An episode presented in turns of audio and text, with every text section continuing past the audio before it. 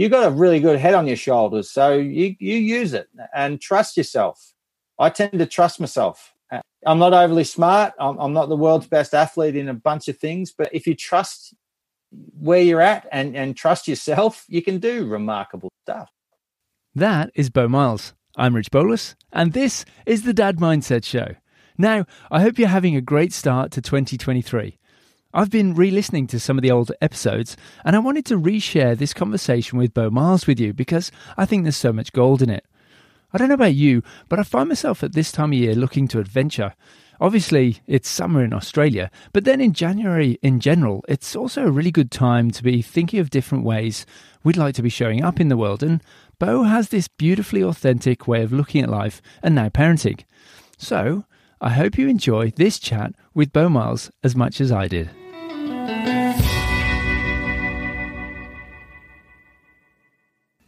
Beau Miles, welcome to the show. Thanks, Rich. Thanks for having me. Oh, it's a pleasure. Now, you're a filmmaker, an adventurer, a writer, and recent father. Do you have any hero filmmakers, adventurers, writers, or fathers? Yeah, I got lots of heroes. They pop up in weird and wonderful places. I'm often inspired. I often think that the most inspirational people are the ones that aren't being looked at. Uh, and I think a lot of people would think that too. Their heroes are sort of unsung.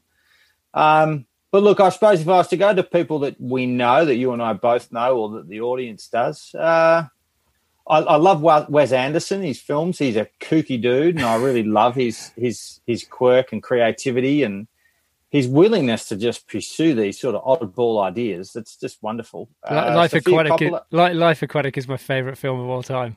Isn't it great? yeah, so I, I, get caught in a rabbit hole. If you go to YouTube and, and just type in your favorite people and watch not just their famous things, but what other people have compiled of them, it's just great. Yeah, and you were going to uh, say Sofia Coppola. Yeah, Sofia Coppola. I just think um, Lost in Translation, and maybe uh, I, was t- I was talking to someone about this the other day, where you watch movies in a phase of your life, or you watch movies and they certainly reflect what you are doing at a certain phase in your life. And I watched that in a time in a packed theater with a great woman and the vibe in there and the and the, the sort of story resonance of it was uh, was quite spellbinding. It was quite a cinematic experience, and yet it's not an overly cinematic film. But I just thought it was beautiful, and I thought, wow, that's a hell of a script. So yeah, she gets a big nod from me. Um, and then you know, oddballs like Steve Irwin. I know a lot of people think he was over the top and and bonkers, but he kind of he kind of was the real deal. You know, he was if America, uh, if Australians to America uh, are most well known for characters like Crocodile Dundee, I just think he just trumps him trumps him by ten. I, it, what a wonderful, genuine character he was. so yeah, they're sort of people that I, I I like. So those are some of the people that both myself and others would recognize. But who are some of the, the heroes in your life that people wouldn't recognize? Um, as in people close to me that are very personal to me, I suppose yeah. you'd say. Especially maybe around fatherhood.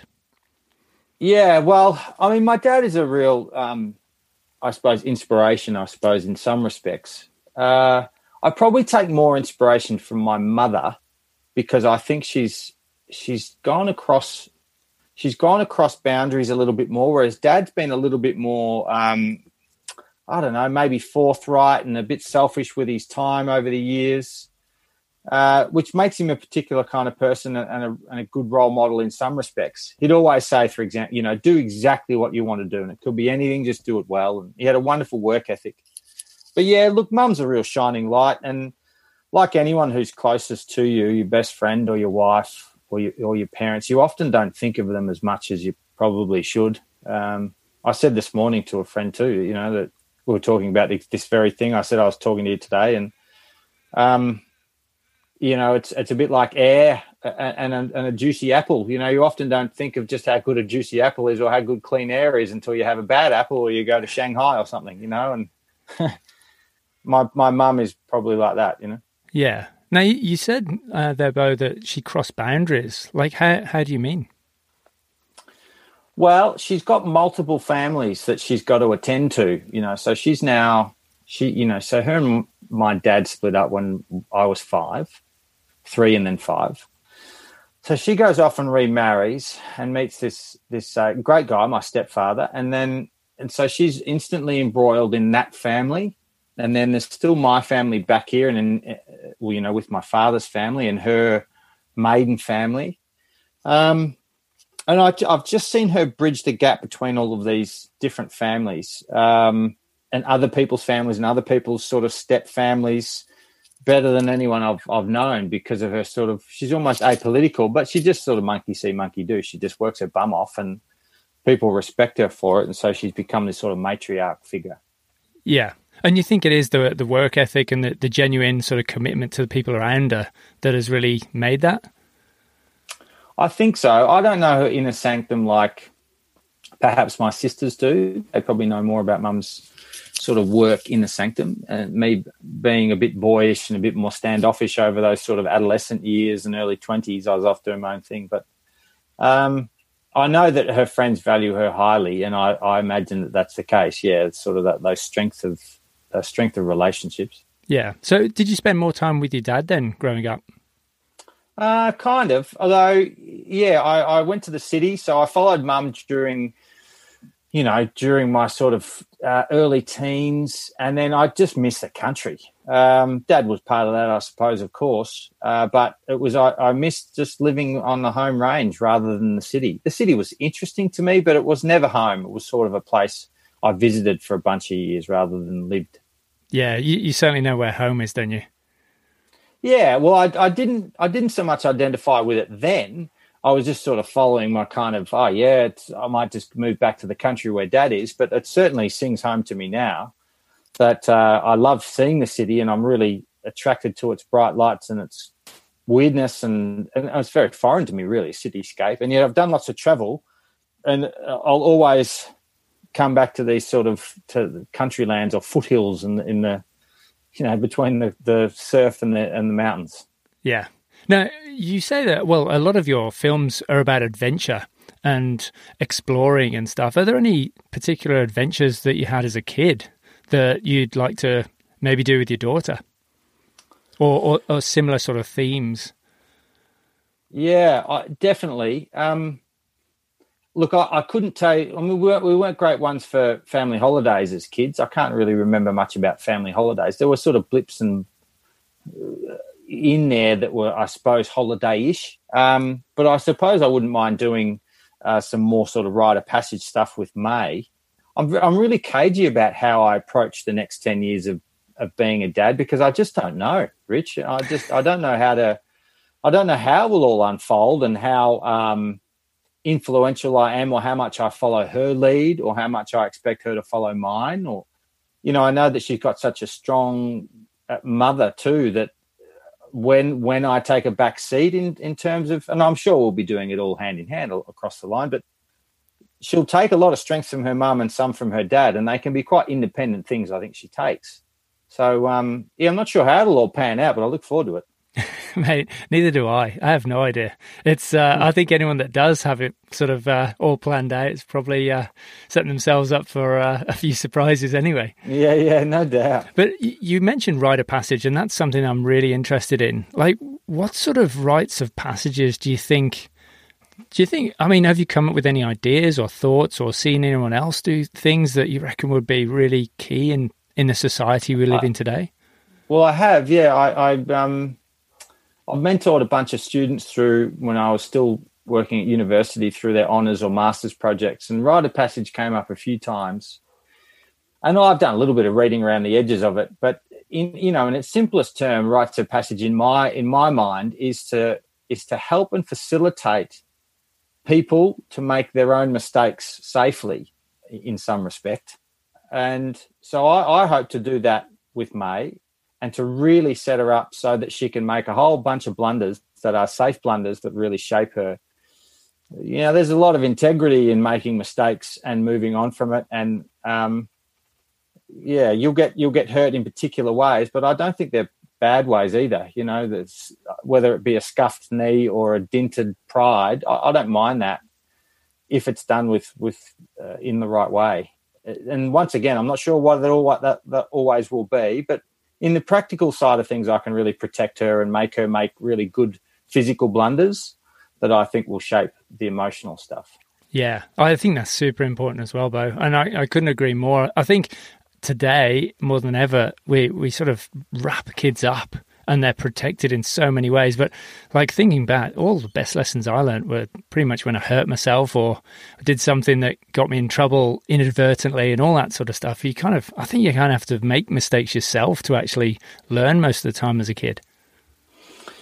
Yeah, absolutely. Uh, you know, I look, I've got a hopeless short-term memory. You know, me thinking back uh, the, beyond the ages of ten or twelve is very little, really. I've got lots of uh, sort of kaleidoscope memories of those ages, but uh, I do know that my dad set me up to make those exact sort of things. So, so good on him. You know, he refused once to drive me to a friend's place when I was, I was either thirteen or fourteen, I'm not sure, and I rode to my friend's house out of sort of spite for dad. It took me almost three hours to get there. I barely knew how to get there. I'd only ever been driven, you know, so I had to sort of make it up based on my vision from a car, from having never driven one.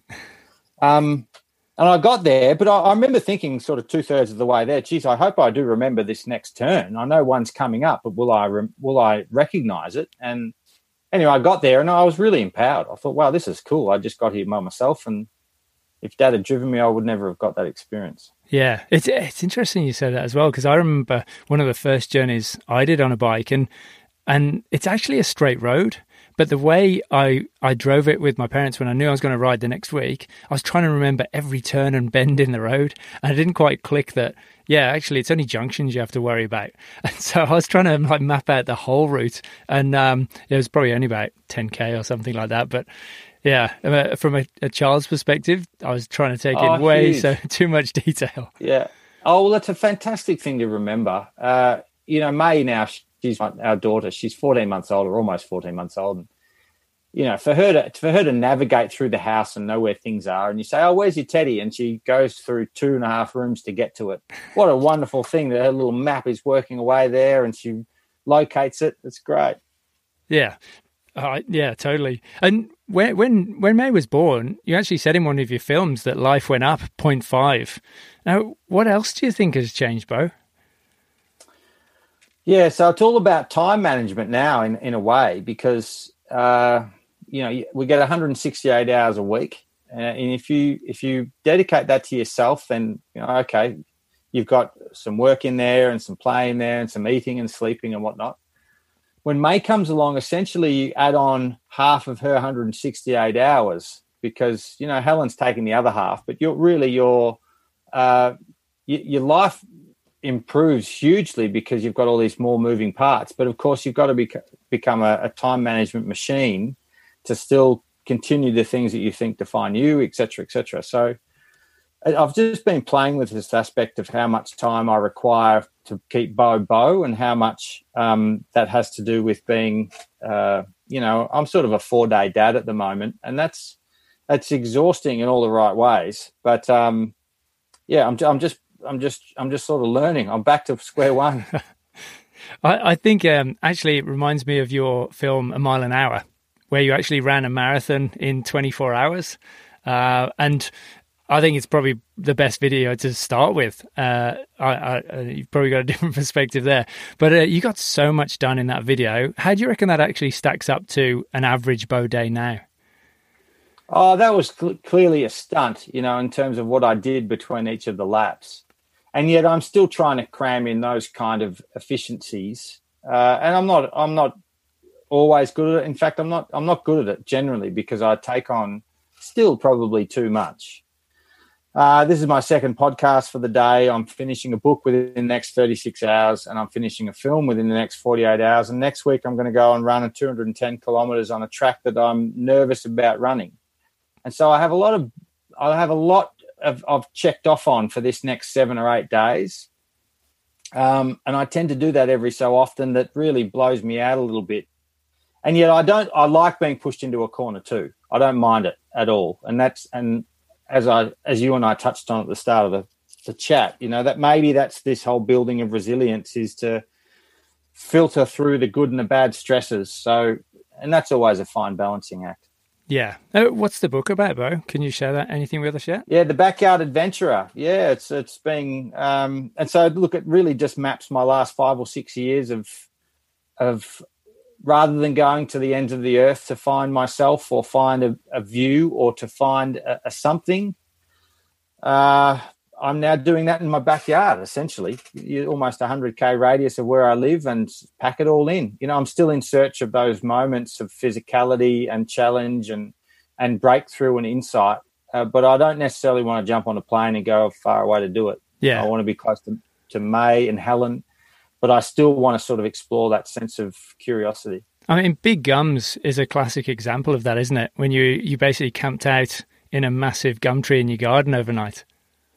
Yeah, yeah, I'm lucky. That I, I, uh, I, it's the whole reason I bought this little five acre hamlet I'm living on because the, the buildings were crap, but the the trees were remarkable though. These big, you know, these magnificent specimens that have been here for longer than white folks have in the area. So, um, yeah, I was very attracted to the block for those trees, and uh, yeah, I thought I'll spend a night in one. I haven't spent a night in a tree for 20 years. Why not? Why not just see what it's like from nine or 10 meters up and it was excellent just to be sort of, you know, to be at the, unlike a portaledge when you go rock climbing, which is a bit more static. Although yes, the wind will blow you around, but the rock doesn't move. Yeah, the tree moves. You know, yeah. when you when you when you up there, you just feel it, and you really are in the grip of something else. It was it was pretty cool. I didn't sleep much.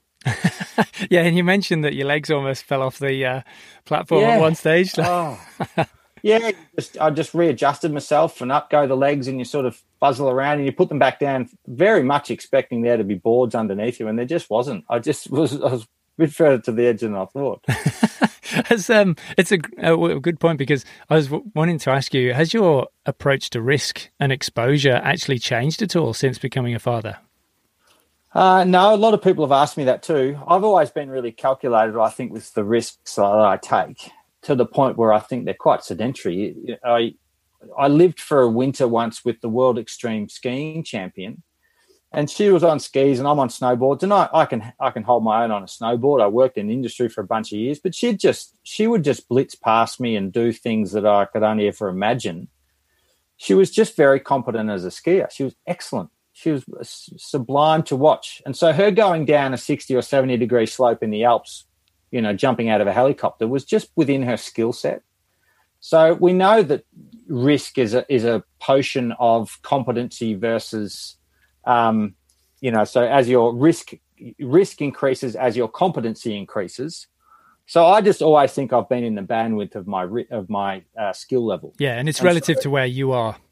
Totally, yeah, and I, I won't I won't go beyond that. I, I have no desire to be confronted with misadventure. Whereas I'll, I think a lot of people who do things for the first or widest or highest or fastest, they're they're they're operating at a bandwidth I just don't think i am bothered with. Uh, it's just not my thing. Yeah.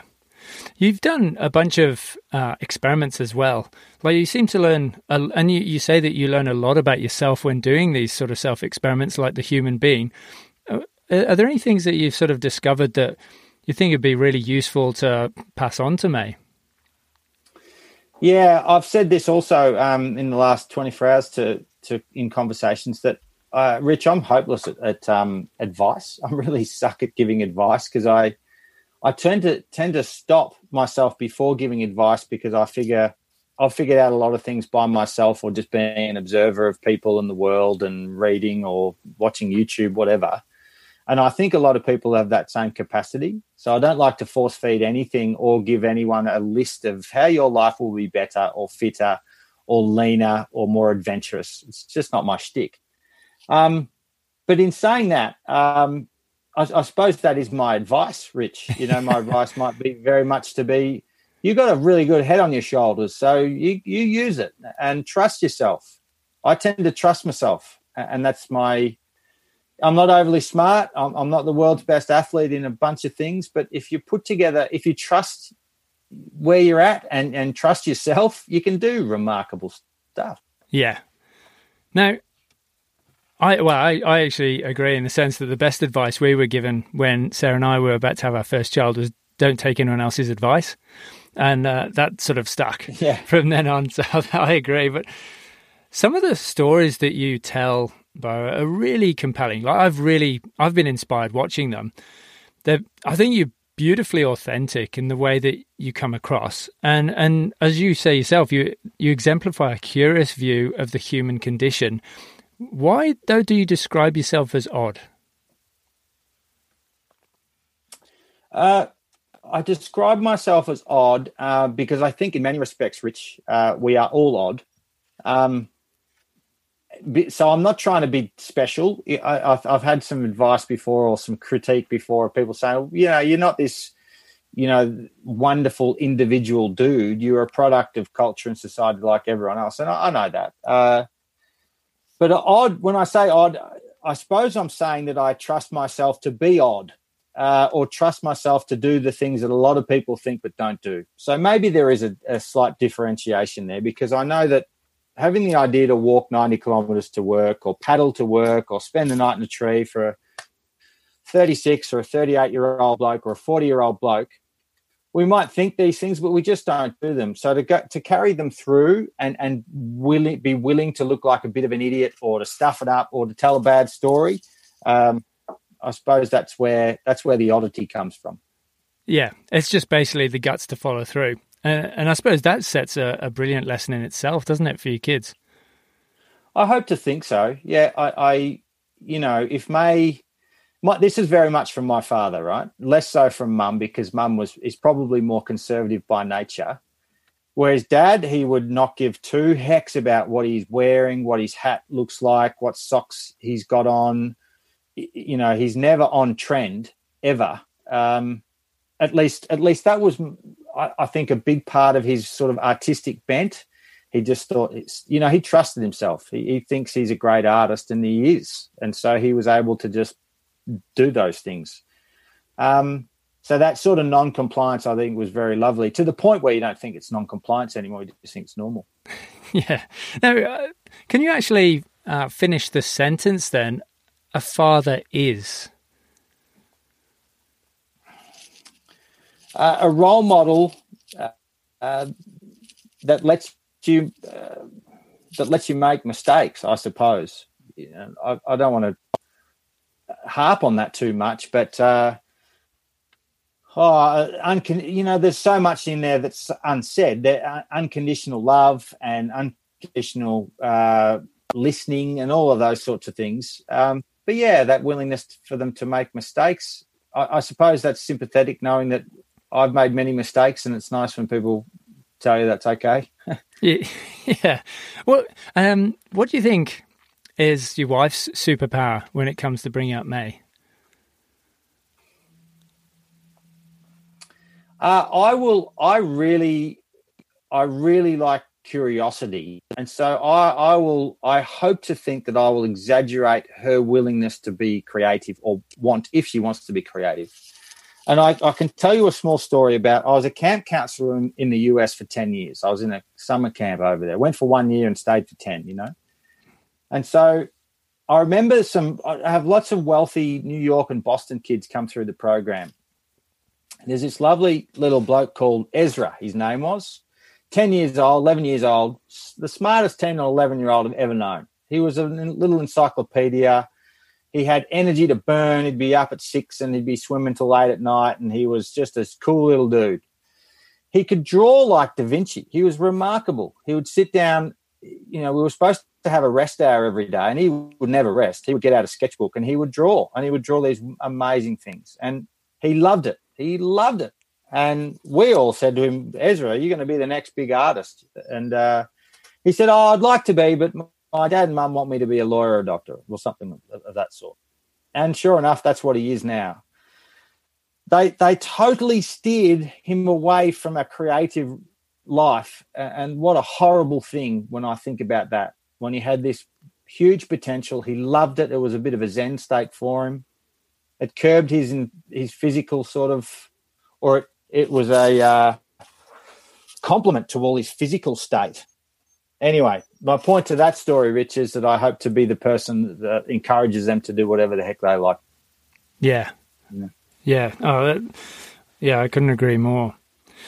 Hey, Beau, how does fatherhood actually stack up to some of your adventures?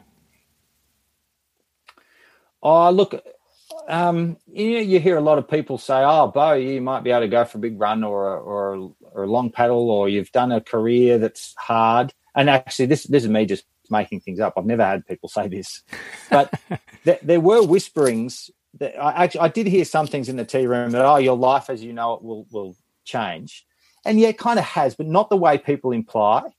I actually think that being a father is is super easy.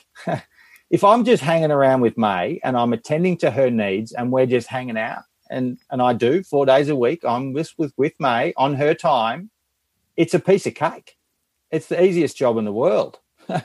it's a bloody lot harder working at Monash University where I'm dealing with emails that are stupid and bureaucracies and peer review papers and, and things that I only agree with 10% of the time. So being a father is not only I think easy when you allow it to be, but it is it is a wonderful job.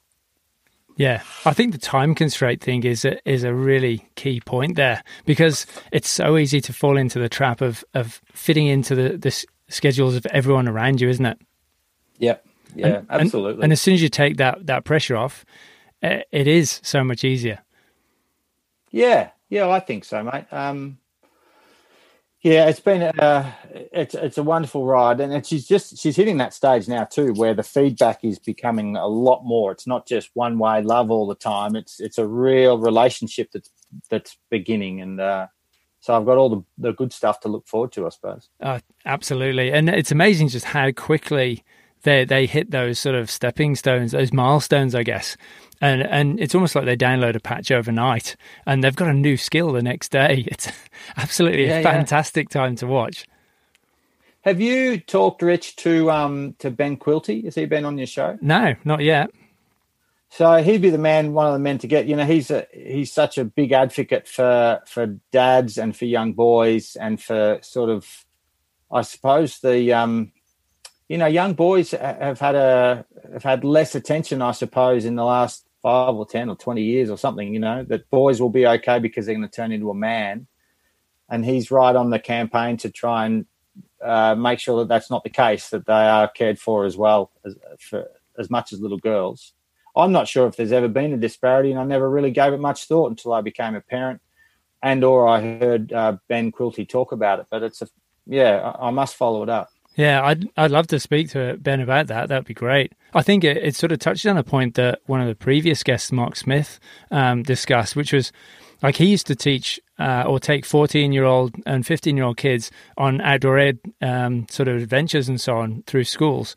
And he found that a lot of parents almost throw their arms up in the air when, when boys get to 14. They're like, oh, so hard to deal with. We'll just wait until they hit, you know, 17, 18 and, you know, come back online.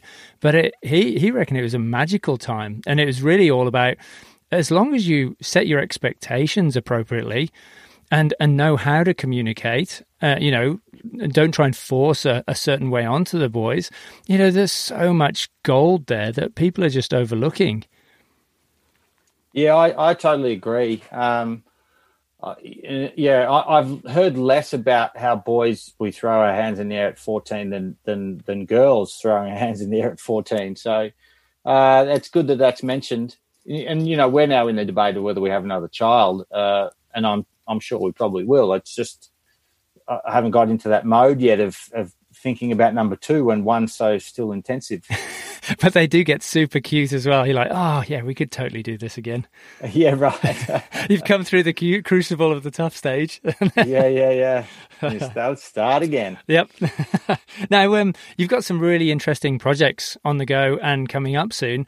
Um, can you tell us a bit about the the film that you're launching on Sunday?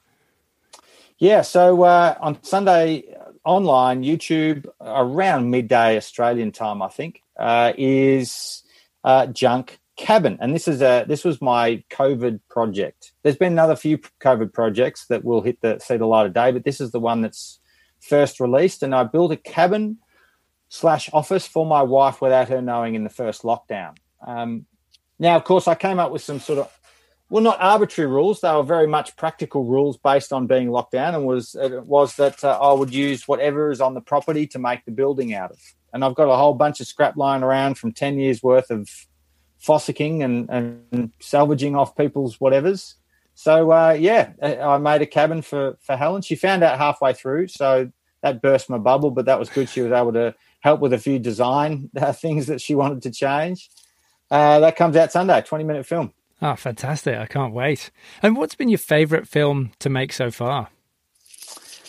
Uh, I think the most rewarding in many respects, in that it was turned over relatively quickly and it's very pretty. I think it's got a beautiful soundtrack, you know, great music to it, and some and a really nice sentiment that at first I didn't trust. I thought it was underdone, and that's "Run the Line." When I ran an old train line through the district here that I live, and so we shot that in in April, uh, first week of April last year, and and had it released six weeks later um, which we're you know we could have done it more nimbly too. We were, we were both working full time, Mitch and I, my filmmaking buddy. I just think I think it's a lovely film. So that showed at Banff this year, and it's doing well online and and sort of wins lots of awards. And I think it's a it's a lovely film. It's a good it's a good watch. Oh, I can't wait. Um, that's the one that I haven't got around to because you've got a ton. Um, I, I, think the last one I watched was The Human Being, and that looked like yeah. it was a whole world of pain. Actually, especially the you talk about dulling a, dulling life down a bit. Oh, totally, Rich. You know, you I see you through the screen, and you're a swimmer, and you're a father, and you you've got you've got a real vitality about you. You you lose your vitality when you eat something like only beans only, which was the point. I, I, I didn't have a balanced diet for a point. I wanted to feel like uh, a particular way, or at least I wanted to see how I felt by eating only one thing. Um, the film itself was relatively easy to shoot. I didn't do an overly great job of it because I wasn't motivated all the time. I was sort of six out of 10. So I shot most of that film, and it was the hardest film that I've ever had to make too because I actually I didn't go anywhere. It wasn't a lineal thing like most of my projects. It didn't have its own skeleton based on movement. It was very internal. And so to tell that story was tricky. I had to really figure out what the hell the whole point was. And, you know, halfway through, I did a, an interview on Channel 10 and, and, and, you know, it was almost a penny drop. I was like, okay, yeah, what the hell is the point of this, Beau? Uh, you better get your storyboarding, you know, you better get your pen and paper out, son, because you don't have a story to tell here unless you really pull it out. No, no, I took loads away from it. I mean, I think the, I mean, the key thing was the the 50k race at the end, but it, it sounded like your, your your focus was just drawn away from life and all the fun stuff to just focusing on how bad you were feeling and the frustrations that were sort of building up because of you know having the edge taken off everything.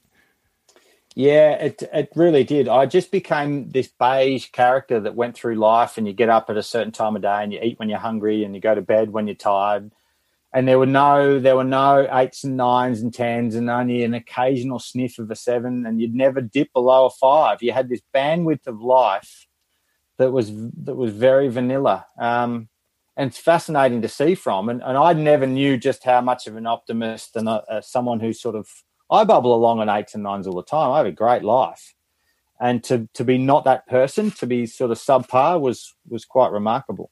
But the thing that um, I thought as well was imagine as a kid just having a diet forced on you that forces you into that mediocre zone and you never actually experience those eights, nines, and tens. Oh, look, we we're we take May's just started to go out again. May's just had mum and dad in her face for for a full year of COVID. You know, socially she's remarkable, given that she's only ever had mum and dad, really. But she's gone to playgroup for the last couple of weeks or the last month or so, and you know we're bumping around with little kids and they're eating all sorts of crap. You know, all this white bread crap with 500 ingredients and 500 numbers and it's half sugar and it's just crap. It's just it's not food, and I think you know that that's a form of oppression too. These kids are going to grow up knowing it none other, and they're kind of chasing sugar the whole time. And the food oppression thing was was an absolute epiphany. And I, I explored that a lot more within the film itself and a lot of it didn't make the cutting room floor because it was just too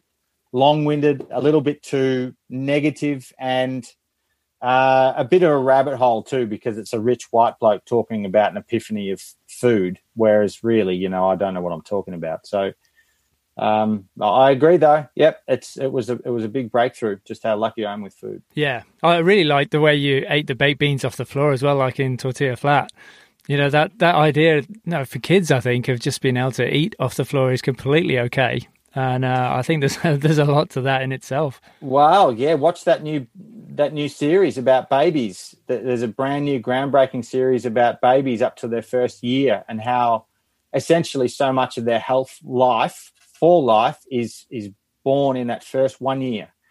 And babies that, that grow up with a dog and a less hygienic house uh, have a whole lot less medical problems in, in the future, which is staggering, you know. Um, and I'm not the expert there, but I was kind of, I felt good when I saw that. I thought, oh, that, makes sense. I've not seen that, Beau. What's it called?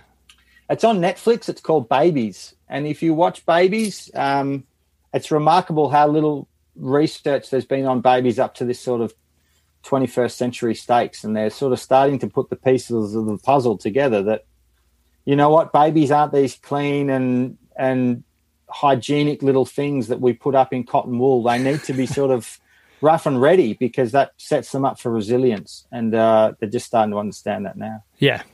Oh, that's lucky because our kids don't get much else. There you go. A, a, sharing a hot dog with a with with a dog yeah. is better for your kid than not. And and it, you know, eight out of ten parents would be horrified if if someone went and if they saw their toddler sharing the same wa- bowl of water with the dog or the cat, and yet it's exactly what they should be doing. Yeah, and running around without shoes and socks on. Yeah, and look, I'm no, I'm no, what's his face, uh, Evans. Uh, you know, I'm, I'm, no anti. You know, I, I don't have any deep seated opinions here, other than the fact that I saw this documentary, and it kind of makes sense to me that a grubby kid that grows up at ground level for the first year of its life, when it's an inch away from mud and dirt and germs the entire time, can't be bad for them in some respects. you know? Yeah, yeah, dysentery aside, like it's all yeah, good. that's right. Yeah, and we and yes, we've always got the fallback of antibiotics and doctors, so we can be righteous and pious, but I think there's something to it. Yeah, I I agree totally with you. That's um, definitely something that we've lived by. Now, um, is there what's the best way that people can actually find your work, Beau? Uh, YouTube's where it's at now. That's um, uh, Beau Miles on YouTube. That's a ripper. Just go straight there. And there's, you know, there's sort of 15, 20 films up there that will keep you occupied for a few days.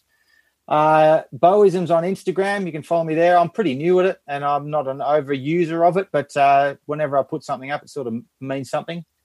Uh, yeah, or jump on my website, beaumiles.com, and you can find me there. And my book's about to come out, so you can, if you want something for a Christmas present that's going to keep on giving in April next year, then then by all means, uh, yeah. So so that's where you find me. Great. And uh, just one last question: Which film would you suggest people start with?